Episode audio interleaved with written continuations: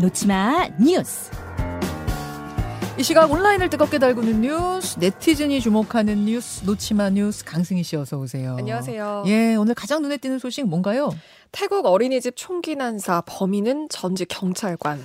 아, 너무 충격적이더라고요. 그러니까 자신의 아내와 아이까지 살해하고 목숨을 결국 끊었죠. 네. 예, 지금 어느 정도 피해입니까? 지금까지 알려진 건 최소 38명이 목숨을 잃은 걸로 알려졌고요. 음. 용의자는 마약 사건에 연루됐다가 작년에 해고된 전직 경찰관입니다. 예. 현재 시각 6일 그러니까 어제 점심쯤이에요.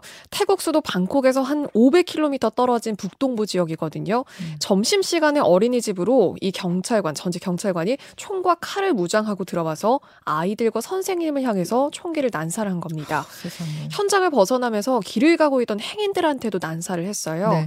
희생자 중에는 임신 중인 교사도 있었고요. 음. 물론 두 살에서 다섯 살 어린이들이 많았습니다. 왜 그 어린이집을 범행 장소로 택한 거랍니까? 일단 그 연결고리는 자신의 아이가 다녔던 어린이집이었거든요. 네, 선택한 원인에 대해서는 뭐 파악할 수는 없고요.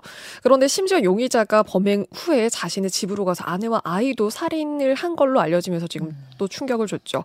지금 태국 경찰은 재판 스트레스 그리고 환각 때문에 범행을 저지른 걸로 지금 보고 있고요. 한가. 네. 그래서 아이들, 그러니까 아무것도 모르는 이렇게 어린 아이들을 대상으로 어떻게 이런 끔찍한 일을 그러니까요. 저지를 수 있나 지금 국제사회 공분이 예, 거셉니다. 태국 어린이집 총기 난사 사건. 아니 어린아이들한테 원한이 있을 리는 없잖아요. 네. 그러니까 이거는 진짜 제정신이 아닌 상태에서 묻지마 범행했구나라는 말 외에는 표현이 안 되는 네. 참사입니다. 다음으로 가죠. 다낭 호텔에서 벌어진 한국인 관광객 감전사. 그러니까요. 이것도 충격적인데 네. 그러니까 베트남 다낭이면은 한국인들이 많이 휴가 가는 네. 많이 여행 가는 곳인데 호텔 야외 수영장 네. 야외 수영장에 발을 담그자마자 감전된 거예요. 그렇죠. 지금 그렇게 알려졌는데요. 이 호텔도 한국인들이 그동안 많이 찾았던 호텔로 알려져 있거든요. 음. 현지에서는 5성급 호텔로 지금 분류가 되고 있고요. 어, 그런데 30대 한국인 여성이 그 물에 다리를 담그자마자 어 하고 쓰러진 어 겁니다. 하고 담그자마자 쓰러졌어요. 맞은편에서 이 장면을 피해자의 올케가 지켜보고 있었는데 네. 바로 다가가서 어깨를 만졌더니 전기가 흐르는 것처럼 찌릿찌릿했다고 하고요. 예. 그리고 이 피해자를 물에서 그래서 구조하는 것부터가 쉽지가 않았습니다.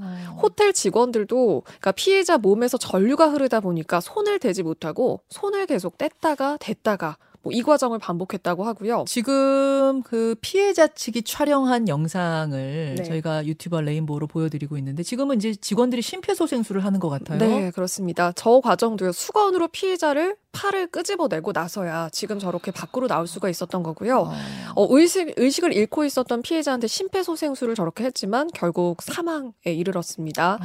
그런데 심지어 사망 후에도 3시간 동안 수영장 바닥에 그대로 방치가 돼 있었다. 음. 구급대원도 왔는데 병원에 이송조차 제대로 안 됐다. 지금 유족들은 수영장에 뭐이 강한 전류, 감전사에다가 예. 비상식적이고 소극적인 조치를 한 호텔 측에도 지금 굉장한 지금 분노를 갖고 있습니다. 지금 정확한 원인은 규명이 안 되고 감전사인 건 분명한데 네. 도대체 왜 저 수영장 물에 전기가 흐르고 있었는지 정확하게 안 알려진 거예요. 네.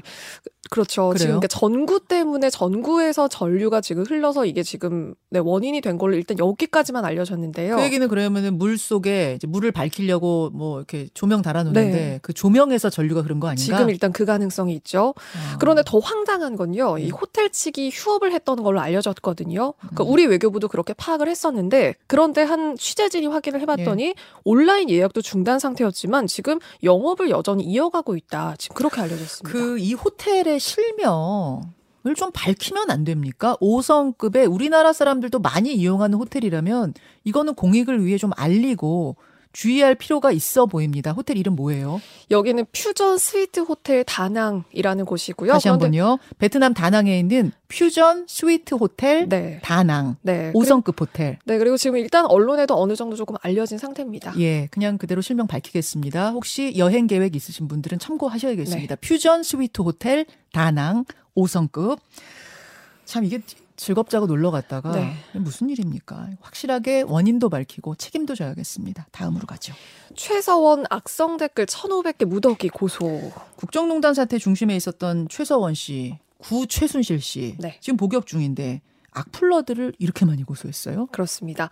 지금 그 본인의 본인이 언급된 기사에 악플을 달았던 누리꾼들을 죄다 고소를 한 거예요. 음. 경찰서 다섯 곳에 1,500개 넘는 고소장이 지난달 말에 접수가 됐거든요. 네.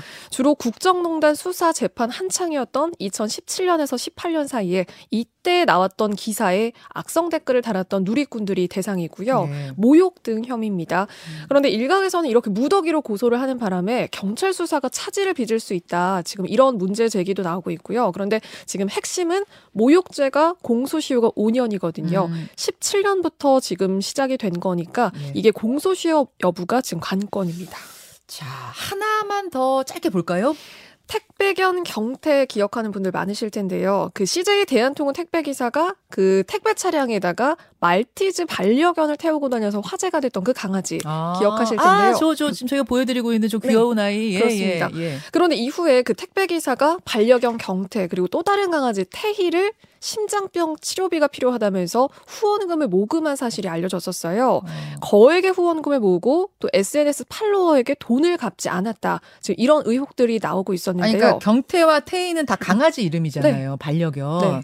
얘네들의 심장병 치료비가 필요하다고 모은 다음에 그런 다음에 잠적을 했습니다. 잠적했어요. 네. 그러면 실제로 저 강아지들이 심장병 걸린 거예요, 안 걸린 거예요? 일단 그것까지는 확인할 수가 없었고요. 그러니까 심장병에 걸렸기 때문에 내가 택배를 할 수 없다. 그래서 후원을 뭐 후원금을 모금을 하겠다라는 거였는데요. 얼마 모았습니까? 지금 6억 원으로 추정이 아. 되고 있습니다. 아, 잠깐. SNS를 통해서 모았는데 6억 원이 네. 거쳤다고요? 후원금이 모였으니까요. 그래서 자발적으로 뭐 후원을 한 사람들도 있었고요. 그런데 지금 일단 이 여자친구가 횡령을 주도한 걸로 보고 있거든요. 네. 통장이 여자친구 명의였고요. 네. 그래서 지금 이 여성에 대해서 구속영장을 신청한 상태입니다. 지금 이 강아지들이 건강하게 발견된 걸로 봐서 네. 실제로 심장병이 아니었을 가능성에 대해서도. 이야기들이 많더라고요. 네. 저는 이 6억 원이나 거쳤다는 걸 보면서 세상에 이렇게 따뜻한 분들이 많은데 그 사람들한테 이런 상처를 주면 그렇죠. 되는가? 이런 마음을 악용합니까? 수고하셨습니다. 고맙습니다.